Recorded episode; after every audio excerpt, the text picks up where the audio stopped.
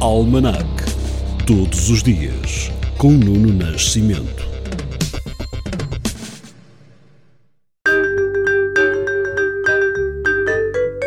Foi em 31 de agosto de 1888 que Jack, o estripador, assassinou a primeira vítima, Mary Ann Polly Nichols.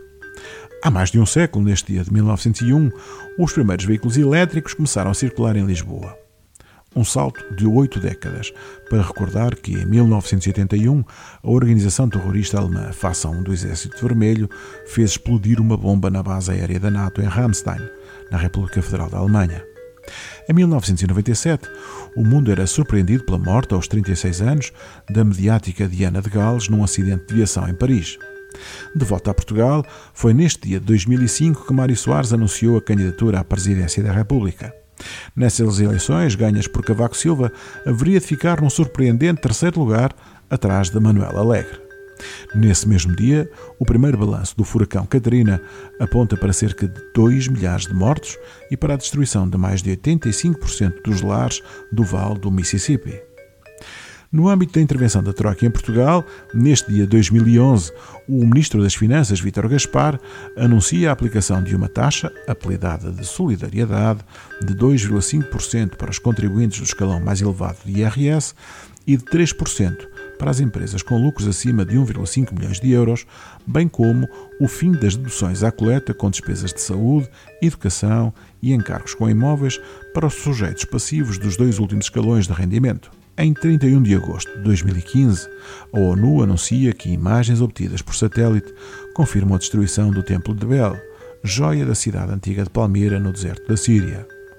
Em 2016, a presidente brasileira com mandato suspenso, Dilma Rousseff, perde o mandato presidencial depois de uma votação no Senado em Brasília.